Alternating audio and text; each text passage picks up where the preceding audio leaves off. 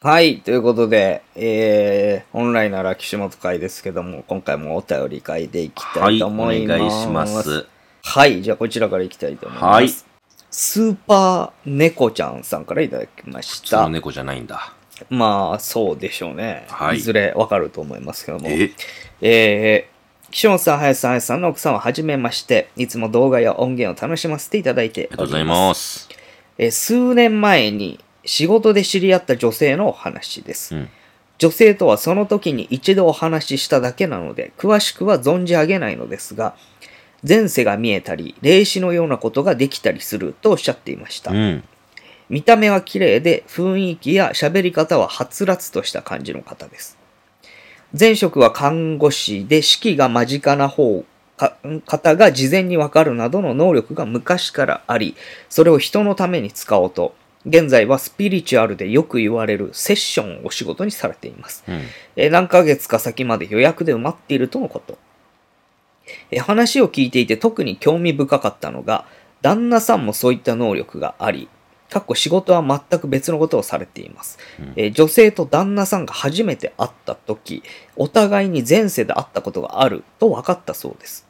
また、ご夫婦でいらっしゃるタイミングで私はお会いしたのですが、前述したようなお話を伺った後、私がスピリチュアルやオカルト好きなのもあり、セッションをいつか受けてみたいです。と言うと、うん。女性が笑いながら、〇〇さんは悩みがないから受けなくて大丈夫ですよ。全部見えてます。とおっしゃいました。そして旦那さんの方を見て、ね、と声をかけられ、旦那さんも同じように笑いながら、うん、全然悩みがない人だよ。とおっしゃっていました。うん。かっこ確かに私は目の前のことばかり考えているタイプなので、これといった悩みはありません。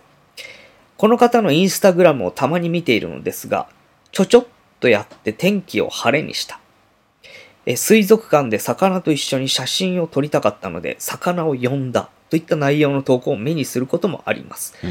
え文面にすると少し怪しげになってしまいますが、えこの方とはスピリチュアルやオカルトとは全く関係のない場面で知り合い、話の流れで偶然こういったことを耳にしたため、うん私としては能力がある人は本当にいるんだなぁと思いました。うん。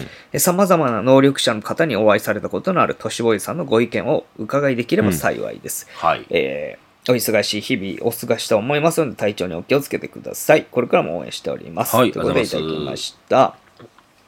まあちょっと猫の話は出てこなかったですが、スーパー猫ちゃんさんの、はいスーパー猫ちゃんさんえーやつでえーまあ、偶然仕事で知り合った人がうん能力者の夫婦だったというすごいねそ話れねなんですけど、夫婦でやってる人もいるんだよね、たまに。あ、そう。あ、俺知らないかも。会ったことないかも、一回も。あのね、両方とも特殊能力持ちみたいな人いるんだよね。一組いたけど、それは、奥さんが霊能者で、旦那さんがフォローしてた。補佐してたね。フォローうん。何だから、フォロ物持ってきたりとか。ああ、アシスタント的なうん。こそと。う、なんか、えっとね、アシスタントまでいかないんだけれども、うん。例えばだけれども、送り迎えと、うん。あと、えっ、と、お祓い用の神棚を用意するとかさ、うん。それ旦那さんがやってたね。うんうん。うん、そんなんをやってた。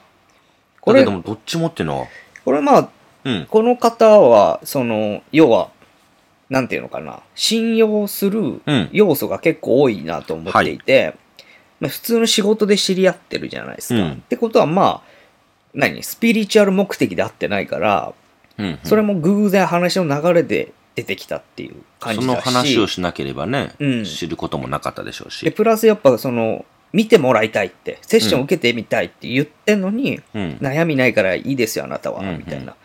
なんで断られてるってので、まあお金を取られるとか、うんそういう流れもなかったっていうので、うん、まあこの方たちはちょっと本物じゃないかな、みたいなの。ね、ちょっと思ったということなんですけど、自分から言ってくるんだから、こんなカモネギなことはうん。ないだろうしね。で、ちょっとこれがまた面白いなっていうのが、インスタで、たまに天気を晴れにしたとか、うん、水族館で魚呼んでみたとかっていうとこを目にしてると。これだけ切り取ったら、え、何この人たちって、まあなりかねないけどね。でもまあまあ、こういうのをだから表にも出すことをするわけだよね。うん、で、俺、やっぱり夫婦でやってる人たちの印象として面白いなと思うのが、うん、どっちかが嘘ついてたとしたら、片方すげえ辛いだろうなって思うわけよ。うん。その、まあね合わせなきゃいけないはい。人側。おっしゃることわかります。だからそれを考えると、やっぱ二人とも本当におなそうなのかなとかは思う時はあるね。うんちょっとかわいそうすぎるというか、その、うんね、インチキの片棒を家族みたいなことをやらなきゃいけないわけじゃないですか、そうしたら。一回だけあったけどね。インチキの片棒を担いでるみたいな人。いや、あのー違うんですけ どね。で、旦那さんがえずーっと否定してんの。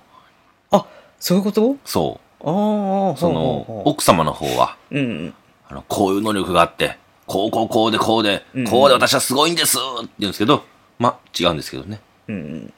で、旦那さんあがずっのと言う。、じゃあ、認めてないんだ。認めてない。で、ああ。どっちも辛そうやった。てか、それってさ、うん。なんで夫婦になったんだろうと思うんそだこけど。以外がすごいんじゃないええ愛がそ強いんじゃないれ、きつくないあのさ、夫婦ってさう、ん。単まあ、純にきついと思うけどな。 100すべてを、うん。その、なんて言うんでしょうね、うん、共有し合ってるわけではなうく、ん。その全部が好きってわけじゃなく、うんここはあんまり好みじゃないけれども、ここがその好きじゃな上回るからいって部分を飲み込むぐらい大好きやからとか、うんうん。そういうので結婚してるからさ、いや、みんな。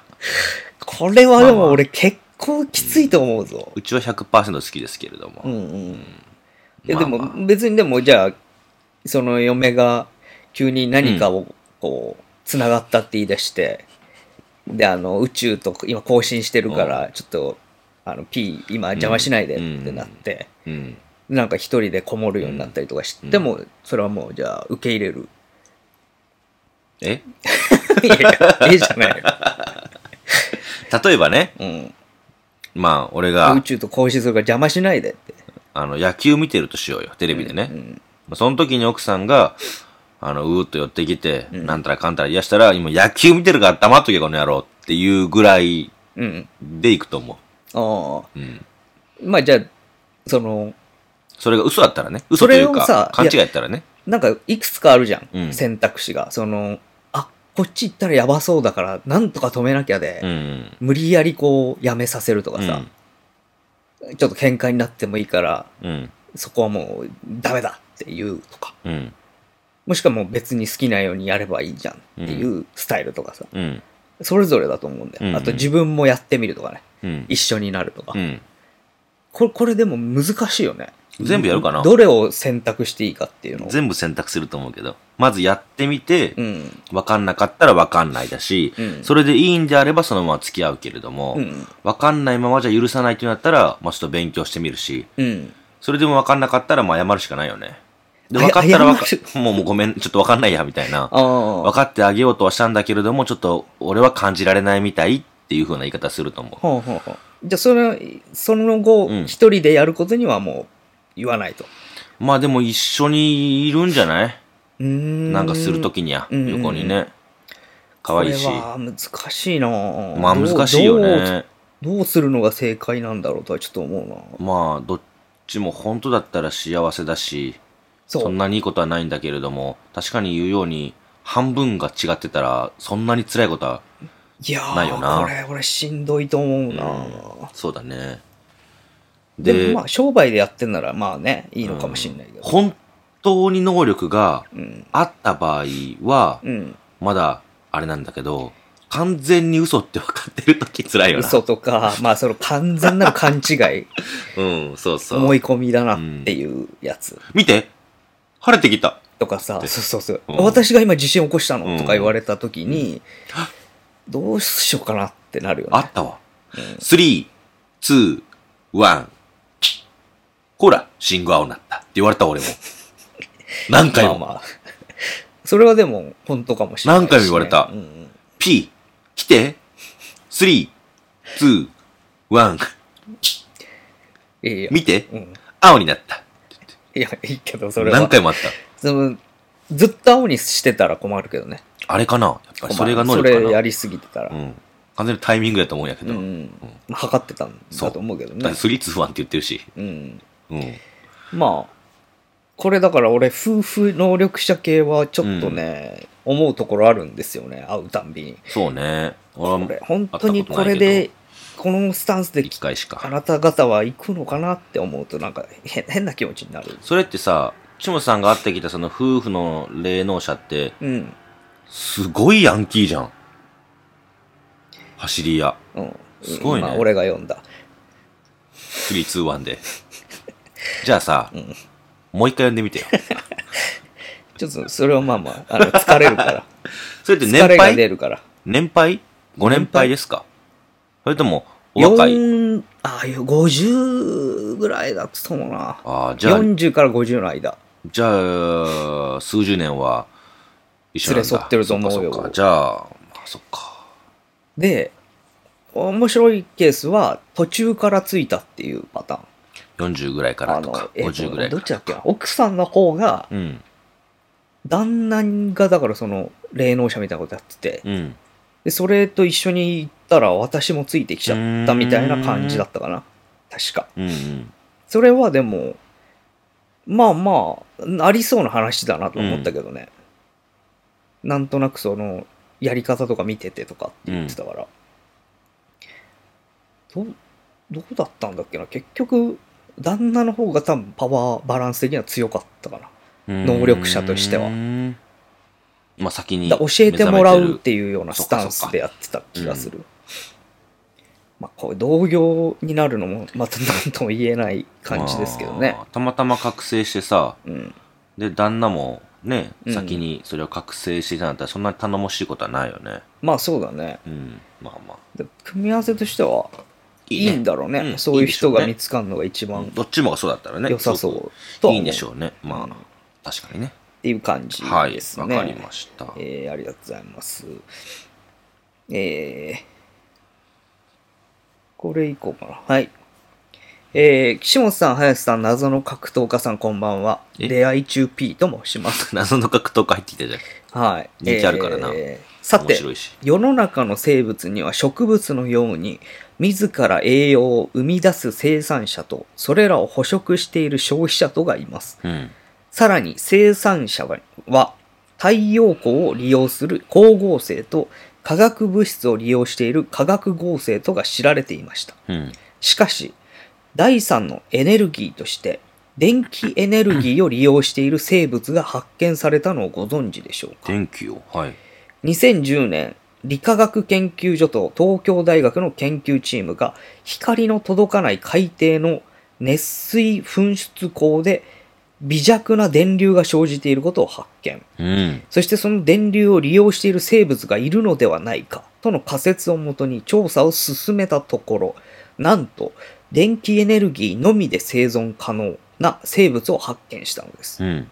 それは新種の生物だったのかと思うところですが、なんとそれはどこにでもいる鉄酸化細菌と呼ばれる生物だったのです。うん。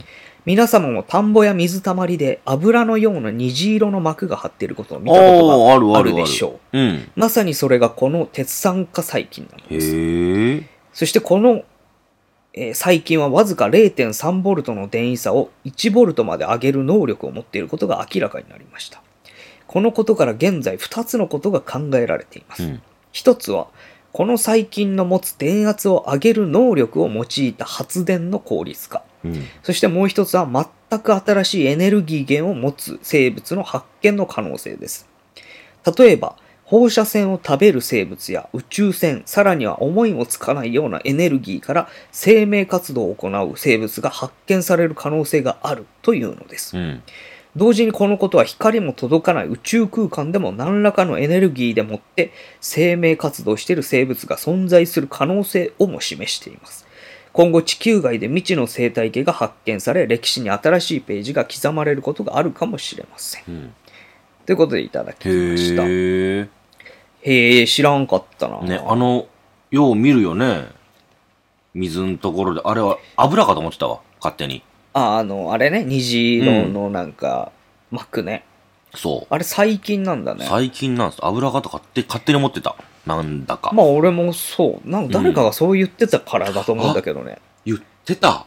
あの、油じゃないよって言ってたわ、誰かが。うん。中山浩太さんかなそうなんだ。誰かが言ってた。あれ油じゃねえんだよって。田中さんじゃないの田中さんだなんだよ、お田前。中さんだすぐ動かされてる。似てんじゃん。田中さんが、あれだよ、宇宙人がそう。だいや、宇宙人じゃないよ。宇宙未来人あだよ。未来人か、うん。みんなあやふやな情報がちょっとずつ出てるけど。 こういう風に都市伝説生まれていくんだな。うん未来人がうん、ここにやってきた、うん。やってくる時のそ出方だよね。う、出方っちゅうか、やってくる時に出てくるもの、うん。みたいな。みただいかなら、ね。そこに、えっ、と、虹色のそれがあるとする、ということは、うん未来人がそこにやってきた証拠でもあるみたいな、ってそうそ言ってたよね。う。で未来人がこの世界、このうん。時代に来るためには、うん。そのなんか一緒に副産物として、そう。その変な汁みたいなのが一緒に出てきちゃうみたいうなんことを言ってて、なるほどってうんなったやつですけれども、そう。それ。それのことでしょ言ってたのは多分ね。うん。違うみたいですねだから鉄酸化細菌という呼ばれまある生物だったということだったみたいなんですけど、隠したい一派がいるみたいね。まあまあまあどうやら。どうやらねそうんの説を理化学研究所と東京大学の研究チームがやってるやつですけど、ね、まあそういうふうに、なんか行々しい名前出しときゃ、まあ信じるわな。いやまあそのうんやってんじゃないですかその いや、なんか、あれ自体はねアメリカで研言究う自体さは、 NASA の交換って言ったりとかさ、うんアメリカで言うさ、うんどこどこ大学の教授みたいなさ、はんはんまあこういうとこ言っときゃ信じるよなっていう感じ、わかりやすいっすわ。仮説うん。とかを元に調査進めたらしいですよ、はいはいって感じ。素人の目はごまかせますよねっていう感じ。じゃあまあうん。そのはい。未来人が出したうん。もの説もじゃあ一応ねうん残しといて、まあ残すっちゅうか。まあでしょまああったとしたとして、うんうんはい。まあ、それと別うにん。電気で生きてる生物がいるってことですよねまずうん。それ面白いよね。電気で生きるっていうか電気ってそういう概念あったんだねそ の電気で生きるってさ、生物をうんどういうこといやだからちょっとよくわかんないんですけど、いや、うんその、人間はわかるじゃん。うんでもそれって生きるっていうよりは利用してるじゃん。まあ楽するためとかだよそうね大体その、生き物が電気で生きてるってどういうことなんかだからわかんないんだけどうーんまあエエネルギーをまあ利用しているっていう意味では、うん人間と一緒なのかもしれないですけどねどえ、それをその動物が、うん、動物というか、まあ、せ生物、うん、そうあ微生物みたいなやつそうかかがやってるどとう利用してんだろうっていうね。すごいね。その電気をこうなんていうのうん。増やせるというか、うんボボルトをこう上げることができうる、ん。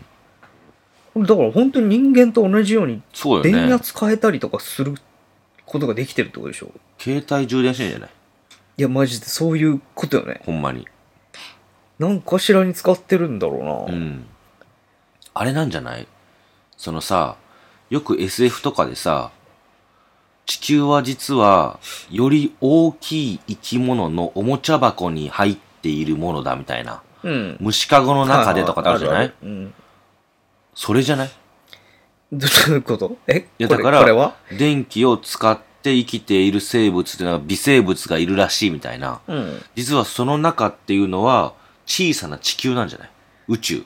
うーん、なんか、すごい、どんどんすごい話になってきたね、これ。うん。でも、最終的には、地球外生物の話になってますんでね、こっちも。うんうんうんまあ、やっぱそういう話になるのかな。あー、なんか知っちゃいけないこと知っちゃったな って。まああの時にはもう戻れないんだ。あうの、ん知らなかった時には。そうね。うん。これでも、なんだろう、すごい、興味深いな。どうなってくんだろうっていうのは。うん。興味深いって。新エネルギー作っちゃうの、ねこの生物が。でもなんか、そしたら、いなくなりそうよね。概念変わるぜ、もう、一気に。まあまあ、そうですけど。ほう。まあ面白いよね。作っちゃうってね。生物が電気を出すっていうのはちょっと、まあいるっちゃいるか、うんいるけど最近ね面白いですよね。なんかさ、ちっちゃい頃によう思ってたんやけど、あのーサンゴがさ、へーうん二酸化炭素を吸って酸素を吐き出す。まあ、はいいはいわゆる植物生き物とは逆なんだよってあるじゃないうんどう調べたんだろうってずっと思ってるわ、未だに。ほうえなんか例えばさ、どう調べたうん、うんそう。ど、どう、サンゴがそれをやってるかって調べたんだろうって、ずっと思ってるわ、未だに。最初の人。うんどうし、どうしてそれを調べようと思ったんだろうって、未だに思うわ。おー、なんか泡出てるからとかなのかななんかな。それ見てこれ何の泡なんだろうって思った調べら、てみたら、あれ酸素やった酸みたい素な。じゃない、うんってなってみたいなすごっこいつすごいことしてるってなってるじゃないですか今、見つ、見つけた瞬間の感想まで、あの、再現してくれたの。うん優しいじゃん。あまあまありがとうございます。一応ね分かりやすくやるそっか。あとさ、初めてさ、ウインナー作ったやつってさ、うん超最高野郎だよな。腸にそう肉を腸詰詰めめっててってことあれ俺すげえ怖い食い物やと思っててん、ずっと。あれ最初にしたやつってさ、うんサイコパス野郎だと思うんですよね。まあそれで言うならまあ動物系全部いやわかる食っよたやつ怖えと思うけでどなもそれってさ、うん一番最初じゃん。他に食べるものがなかったから食べたわけじゃん。うんでもたくさん食べるものがある中で、まだ食ってやろうで腸じゃん。まあまあ腸腸うん。の皮を使いたかったんだろうなああ、そういうこことか。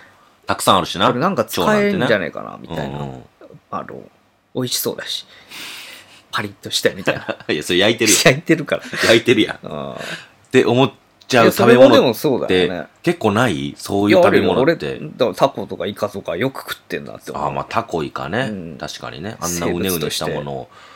牡蠣をよく開けて食べようとしたなとかさ。うん、まあまあそうねあ。んなトゲトゲしたなんかのだから栗とかさ他。の生き物が食ってんの見ていけるってなったんじゃないかなとは思うよね。ああ、そういうことなのかな。うんまあまあなんかそういう、初めてこれしたやつすごいよなって思うのって、ちょこちょことあるわ。うん。うん。ソーセージなんだ、それが。ソーセージはなんかちょっと怖かったね。うん。うん。なるほどね。ありはい。なるほどね。がとうございます。何の謎が解けたの今。 なんか謎があった。うん解いたけど今一つ。えーなるほどね。 B ちゃんかな B ?B ちちゃゃんんからいただきま B しちゃん、ありがとうござた。います。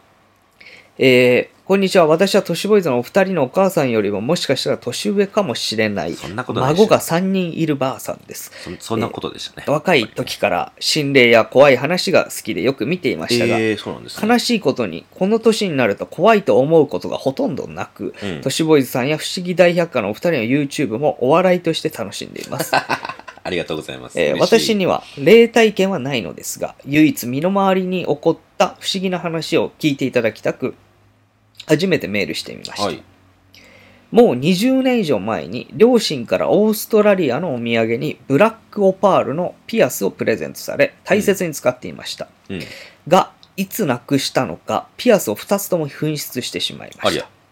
2つともないのでしまい忘れ置き忘れだろうと探しに探しましたが見つかりません私はアクセサリー類が好きで韓国の薬入れのような木でできた引き出しが11個ある入れ物にアクセサリーを入れていますがそこにももちろんありませんでした、うん。年に何度かそのアクセサリー入れの引き出しをひっくり返し整理し使わないものは娘にあげていました、うん。それから何年かして、母のが亡くなり、ん母が亡くなり、すっかりブラックオパールのピアスのことを忘れていたある日、外出するため、そのアクセサリー入れの引き出しを開けたら、うん。そのブラックオパールが2つとも入っていました。うん。本当にびっくりして家族に話しましたが、私が入れ忘れたんだろうと相手にしてもらえませんでしたう。ん。探していない場所から出てきたのなら納得するのですが、その場所は何度も何度も引き出しを全部ひっくり返して整理していたので、それはありえないのではないかなと思っています。うん。亡くなった母が探して私がいつも使っているアクセサリー入れに入れてくれたのではと思っています。え初めてのメールで拙い文章になりました。お二人の危険聞かせていただければ嬉しいです。ということでいただきいただきました。B ちゃんさんですね。あれ、覚えてるあの、めちゃくちゃ前にさ、うん。旧田中亭っていうはいはところでイベントやったのよ。いはい。うん。ご依頼いただいて、ありがとうございます、言って、なんかすごいちゃんとしたところでやったじゃないうん。プレゼンね。うん、あの、朗読者だっけあれあ、そうそうそうそうだそようねそうね。よんそう読んでいただいて、で、やりましたけど、その中でさ、あの、イベント終わってから俺が大騒ぎしたの覚えてるいや覚えてる覚えてる。指輪がないって言って。うんで、写真を、途中ぐらいから言ってなかったっそけう。で、写真を見たらさ、そう。うん。旧田中邸に最初に来てる時には指輪があったのよ。うん。してたと。で、どっかでなくなってたじゃそん。ね。う。うん。だから、旧田中邸のどこかに落としたはずだと。で、俺は抜いた覚えがないのよ。そうそもそもなんで飛んだよってなったもん。そう。うで、ん。取ってないのよ。うん。そもそも。だし、簡単に取れるもんでもないのよ。皆さうんんご存知ね。うん。指輪ですから。まあね。だから、これどうしようって言って、そのもう、なんですか、机とか椅子とかもう全部動かして探してもらったんだけれども、どこにもなくって、うん。じゃあ同じ型の、同じものをまあ買うかって言って、うん。まあ、ちょっと落ち込みながら、はいはい。帰路に着くと。まあね、結構探してたからね、うんそうみみんなで総出で。そうそうそう。で、帰ってさ、自分が指輪をつけていた時の写真を見たりとかさ、うん。して、うわ、なくしてもうたーとかって思うのよ。どこでなくなったんかなーとかって思って、お客さんが撮ってくれた写真とか、岸本さんが撮ってくれた写真とか見てたら、あ、ここではつけてるわ。あ、ここではつけてないんやなーとかってね。そう。どこでなくなったんだろうってずっと思ってたのよ。そしたら、うん。その次か次の次の日ぐらいに、うん。事務所行って仕事したのよ。うん。そしたら、うたた寝してもうて、寝ちゃったのよ、知らないうちに。うん。で、ふっと目覚めたら、左手に違和感。うん。えっと思って見てみたら、指輪が薬指にあるのよ。うん。えっうん。びっくりしましたね。いやだから、もう思ったよねん、最初に。うわぁこいつ、うん、どこで見つけたんだろうって思ったんだけどう、ん、なんか、話聞いてても、うん。その、どこで見つかったかっていう話とかも全然ないから、わかんないのよ。そ起きたらう。で、、誰かが刺したにしても、うん、起きるよ。誰が刺すんだよっていうのもあるし、起きるよ。だから、うん、その、家庭がないんだよね。うん、今は左手にあります。だから、左手ごとなくしたんちゃうかって。あ、なんか言ってたな、そんな。ううんん、ブルーハーツかって言って。うん、言ってた。右手じゃなくて。て左手だって言ってたんですけど、未だに覚えてるけれども、あれ実際でも変な話でさ、本当に指輪なくなったのよ、一瞬。半日か一日ぐらい。うん。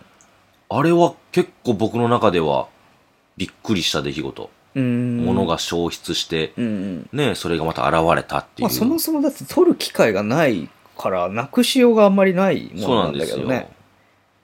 それがなくなるっていうのはちょっと気持ち悪い話ですけどそうね。そうそうそう。なんかそれに似てるなと思ってね。え、だからそういうこともあるかなって感じ。うん。そのそういうこともあるっていうか、そういう不思議なことってあるよねっていう。だから何回探し、でもそのなんか母親が亡くなったのがきっかけでみたいなのは、うん。まあ何かしら要素としてありそうなまあ感ねじ。するよね。そのタイミングで今まで見つかんないもんが急にって。確かにそうおだ。っ前見つかった時なんかないのきっかけ。ていうこと何かをやって見つかったとかじゃないのえあ、考えたこともなかった。いつもと違うなんかやったから出てきたみたいなことじゃないやいやいやいやいやの寝た。 でも寝ないの。普段。うん。寝たことかな。うたた寝した。そう。あと昼飯食わんかったとか。え、なんだろう。覚えてねえな、なんも。どっか行ったとか。行ってない行ってない。どこも行ってないよ。普通に、なくして、カバンの中も探って、ないかって言って、まあそもそも現場でカバンなんか何回も探っとるしなってなって。うん。で、ほんでも仕事終わるから、事務所に行って、安い仕事して、で、ちょっと一回休憩しようかって言ったら、日が強くって寝ちゃったの。うん。起きたら、あったっていうーう。んそれぐらいかな。なんか変わったことしたかな。なんか、まあ、あそこもちょっと不思議な場所ではあったけどね。そうそうそうそう旧田中家、うん。田中邸田中家かな、田中邸かな。で、指輪をもう、その事務所で仕事して、終わって帰ったら買いに行こうって話してたの。うん新しいのをね、うん。夫婦で持ってペアやから。それも不思議よね。それ、買いに行く前に出たってことでしょそう、だってもうその日しかなかったから、もう買いに行く時間がね、うん。最速だと。ごめん、事務所一回寄るわって言って、本当は朝一から行って、うん同じ方の指輪があるかどうかって聞いてね。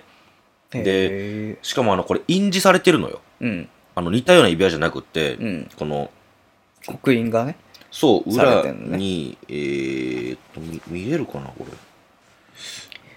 P って入ってんのなんでやねん。入ってるか。えー、あ、ここ、ここ、ここ、ここ。安い広入ってるの、俺ここに。うん。ねえ。薄くローマ字。そう。安弘って入ってるから、絶対俺のなのよ。なんか、似たよマうなジもんじゃなくてックみてえだな。似たようなもんじゃなくてね。そうそう。それが見せちゃたくんてとトランプに自分の名前書いてますよ、みたい。あーサインねな。うんうん書いてますよ、みたいなね。ということなんで。そうなんですよ。